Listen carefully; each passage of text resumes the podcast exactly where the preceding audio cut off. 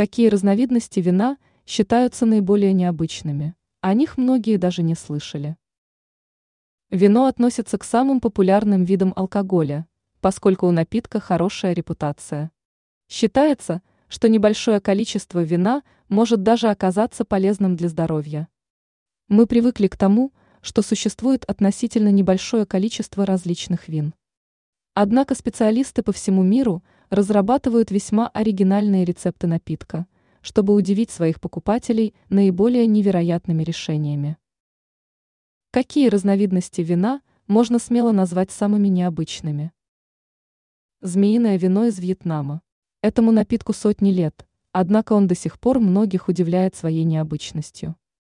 Разумеется, трудно предположить, что кто-то решит из ядовитого и опасного создания делать алкогольный напиток. Примечательно, что столь оригинальное вино пьют вовсе не для наслаждения. Считается, что это средство народной медицины, которое больше напоминает настойку. Чилийское метеоритное вино. Если вы являетесь гурманом, то наверняка мечтали бы попробовать напиток, который настаивается на метеорите. Небесному телу миллиарды лет.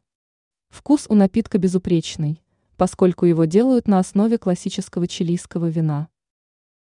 Греческое вино со смолой.